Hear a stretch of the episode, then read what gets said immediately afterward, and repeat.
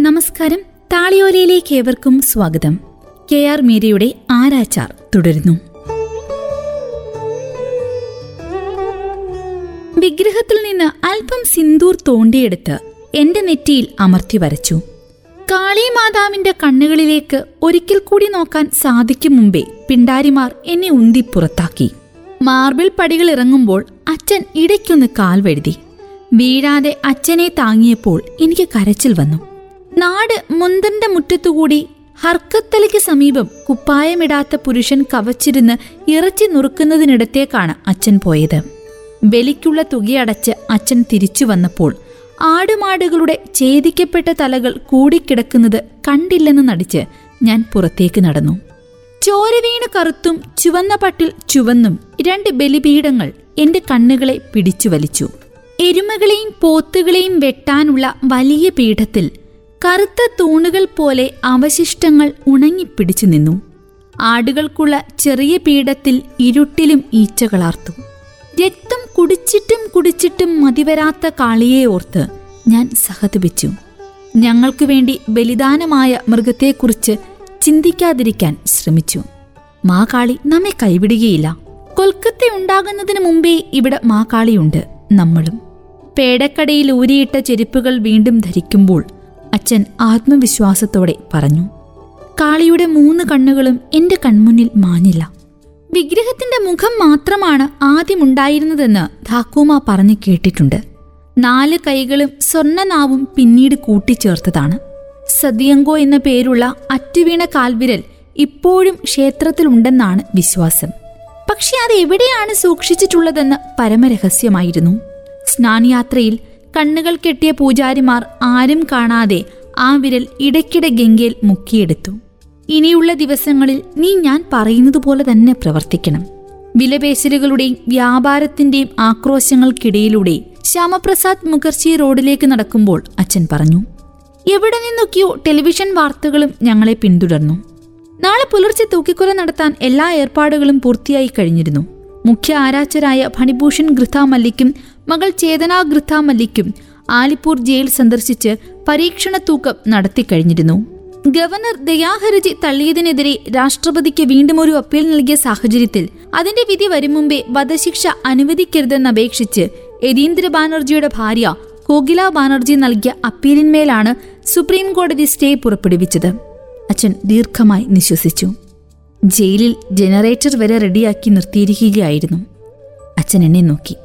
എന്ത് ചെയ്യാം? അവന്റെ സമയം എത്തിയിട്ടില്ല. തലേന്ന് സിനിമയിൽ സിഗരറ്റ് പുകച്ചുകൊണ്ട് അച്ഛൻ ഒരു തത്വജ്ഞാനിയുടെ മുഖത്തോടെ മരണത്തിന്റെ അനിശ്ചിതത്വത്തെക്കുറിച്ച് സംസാരിച്ചത് ഞാൻ ഓർത്തു. കാരണമൊന്നുമില്ലാതെ എനിക്ക് വല്ലാത്ത തളർച്ച തോന്നി. കാലുകൾ ഭാരത്തോടെയാണ് മുന്നോട്ട് ചലിച്ചത്. എന്റെ തല കുനിയുന്നതും ഹൃദയത്തിൽ ഇരുൾ നിറയുന്നതും ഞാൻ തിരിച്ചറിഞ്ഞു. ഒരു മാസവും ആറ് ദിവസവും എന്റെ ശിരസിലിരുന്ന ഭാരതീയ സ്ത്രീത്വത്തിന്റെയും സ്വാഭിമാനത്തിന്റെയും കിരീടം ഊരിപ്പോയതാണ് കാരണമെന്ന് ഞാൻ വിശ്വസിച്ചു. കിരീടം ഭാരിച്ചതായിരുന്നെങ്കിലും സുരക്ഷിതത്വം നൽകുന്നതായിരുന്നു. നഗരം ബഹളങ്ങളുടെ ഗംഗ പോലെ ഒഴുകി. ഞങ്ങളുടെ ബസ് എല്ലായിടത്തും കുടുങ്ങിക്കിടന്നു. വീട്ടിലെത്തിയപ്പോൾ ഏറെ വൈകിയിരുന്നു. വിശപ്പില്ലാതെ ഭക്ഷണം കഴിക്കുമ്പോഴാണ് സഞ്ജീവ് കുമാർ മിത്രയുടെ അസാന്നിധ്യമാണ് വാസ്തവത്തിൽ എന്നെ അലട്ടുന്നതെന്ന് ബോധ്യപ്പെട്ടത്. ഞങ്ങൾ ഹാ വുമൺസ് ഡയറി തീർത്ത് ചുറ്റി നടന്നത് എനിക്ക് വീണ്ടും വീണ്ടും തികട്ടി വന്നു. നഗരത്തിന്റെ തിരക്കുകളിൽ പാവപ്പെട്ടവരും ധനികരുമായ മനുഷ്യർക്കിടയിൽ ശബ്ദങ്ങളുടെയും ഗന്ധങ്ങളുടെയും ദൃശ്യങ്ങളുടെയും ധാരാളിത്തത്തിൽ അയാളോടൊപ്പം ഒരിക്കൽ കൂടി മുഴുകുവാൻ ഞാൻ ആഗ്രഹിച്ചു. ഇന്നത്തെ ദിവസം കഴിഞ്ഞാൽ നിനക്ക് വിഷമം തോന്നരുതെന്ന് ഞാൻ നേരത്തെ പറഞ്ഞിരുന്നു. കട്ടിൻകാലിൽ ചാരി വെറും നിലത്ത് തളർന്നിരുന്ന എന്നെ നോക്കി രാമുദ മന്ത്രിച്ചു. ഞാൻ ചിരിക്കാൻ ശ്രമിച്ചു. ഞാൻ പറഞ്ഞതിലും ഒരു ദിവസം നേരത്തെ തന്നെ നിന്റെ വിഷമം തുടങ്ങി അല്ലേ? ഒരു മാസത്തെ ശീലമല്ലേ രാമുദ? നോക്ക് കയർക്കുരു കഴിക്കുന്നത് പോലെ നീ ഇനി സാവധാനം പഴയ ജീവിതത്തിലേക്ക് തിരിച്ചു പോകണം. നീ ജോലിക്ക് പോകണം. കുറച്ച് പണമുണ്ടാക്കി ഈവനിങ് കോഴ്സിന് ചേർന്ന് പഠിത്തം പൂർത്തിയാക്കണം. പാരമ്പര്യത്തിന്റെ കയറിൽ തൂങ്ങി ജീവിക്കുന്നതിൽ അർത്ഥമില്ല. ചെയ്തു. രാമുദായുടെ ശബ്ദത്തിൽ അത്രയും ഗൗരവവും ആത്മാർത്ഥതയും മുമ്പൊരിക്കലും ഞാൻ കേട്ടിട്ടുണ്ടായിരുന്നില്ല.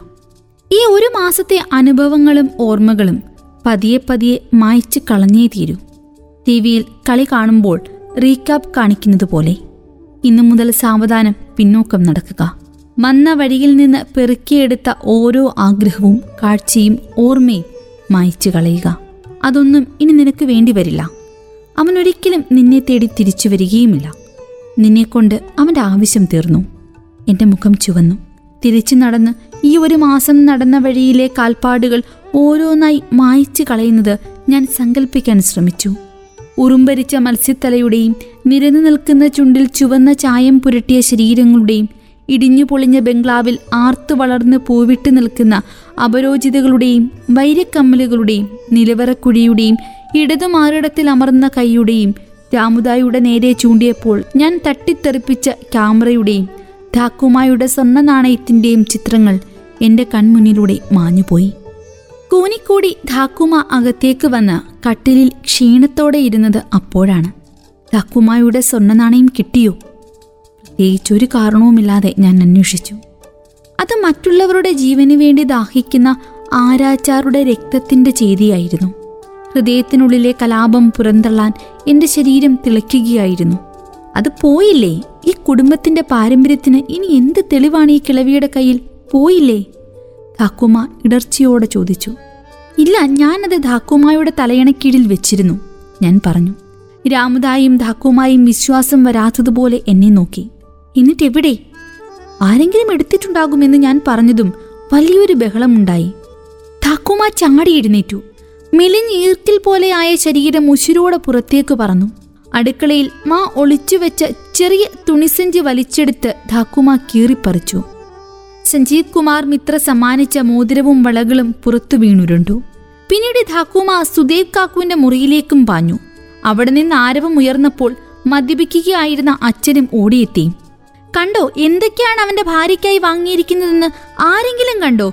പുതിയ സ്വർണക്കമ്മൽ എവിടെ നിന്നാണടാ നിനക്കിതിനു പണം? ഠാക്കുമായുടെ ദുർബലമായ ശരീരത്തിൽ നിന്ന് വീട് കിടുങ്ങുന്ന ഗർജനമുയർന്നു സുദേവ് കാക്കുവും കാക്കിയുമായും ധാക്കുമായെ പിടിച്ചു തള്ളി. ധാക്കുമ പടിവാതിർക്കൽ നിന്ന് പുറത്തെ മുറ്റത്തേക്ക് മലർന്നടിച്ചു വീണു. താക്കൂമായെ ഒറ്റക്കൈയാൽ പൊക്കിയെടുത്ത് മുറിയിലെ കട്ടിലിൽ കൊണ്ടിട്ട് അച്ഛൻ സുദേവ് കാക്കുവിന്റെ മുറിയിലേക്ക് പാഞ്ഞു. അരുതേ അരുതേ എന്ന അമ്മയുടെ നിലവിളിയും ഈ പട്ടിയെ ഞാനിന്ന് തച്ചു കൊല്ലുമെന്ന അച്ഛന്റെ ആക്രോശവും എന്നെ തൊട്ടാൽ നിങ്ങളെ ഞാൻ കുത്തിക്കൊല്ലുമെന്ന സുദേവ് കാക്കുവിന്റെ മുറവിളിയും ഉയർന്നു. ഞാൻ രാമുദായുടെ കട്ടിൽക്കാലിൽ പിടിച്ച് വെറുതെ നിന്നു. അച്ഛൻ സുദേവ് കാക്കുവിനെ ഒറ്റക്കാലിൽ പിടിച്ചു വലിച്ചു കൊണ്ടുവന്നു. കാക്കുവിന്റെ തടിച്ച ശരീരത്തിലാകെ ചോര പൊടിഞ്ഞു. ഒരു പഴഞ്ചാക്ക് കണക്കെ കാക്കുവിനെ അച്ഛൻ താക്കുമായുടെ കട്ടിൽ കാൽക്കലിട്ടു. ആ നേരത്ത് കാക്കിമ മീൻ വെട്ടുന്ന വലിയ വളഞ്ഞ ബോഡിയുമായി പാഞ്ഞെത്തി. എന്റെ പുരുഷനെ തൊട്ടാൽ കൊല്ലും ഞാൻ അവർ അട്ടഹസിച്ചു. അച്ഛൻ ഇടതു കൈകൊണ്ട് കത്തി പിടിച്ച് കക്കിമായുടെ കരണത്ത് ആഞ്ഞടിച്ചു. കത്തി ശബ്ദത്തോടെ താഴേക്ക് തെറിച്ചു. കണ്ട് സുദേവ് കാക്കു ചാടി എഴുന്നേറ്റ് കത്തിയെടുക്കാൻ ശ്രമിച്ചു. വളഞ്ഞ വൈത്തലയിൽ പിടിച്ച് അദ്ദേഹത്തിന്റെ കൈ മുറിഞ്ഞ് രക്തം ചാടി. താളിയോല ഇന്നിവിടെ പൂർണമാകുന്നു. തുടരാം അടുത്ത അധ്യായത്തിൽ.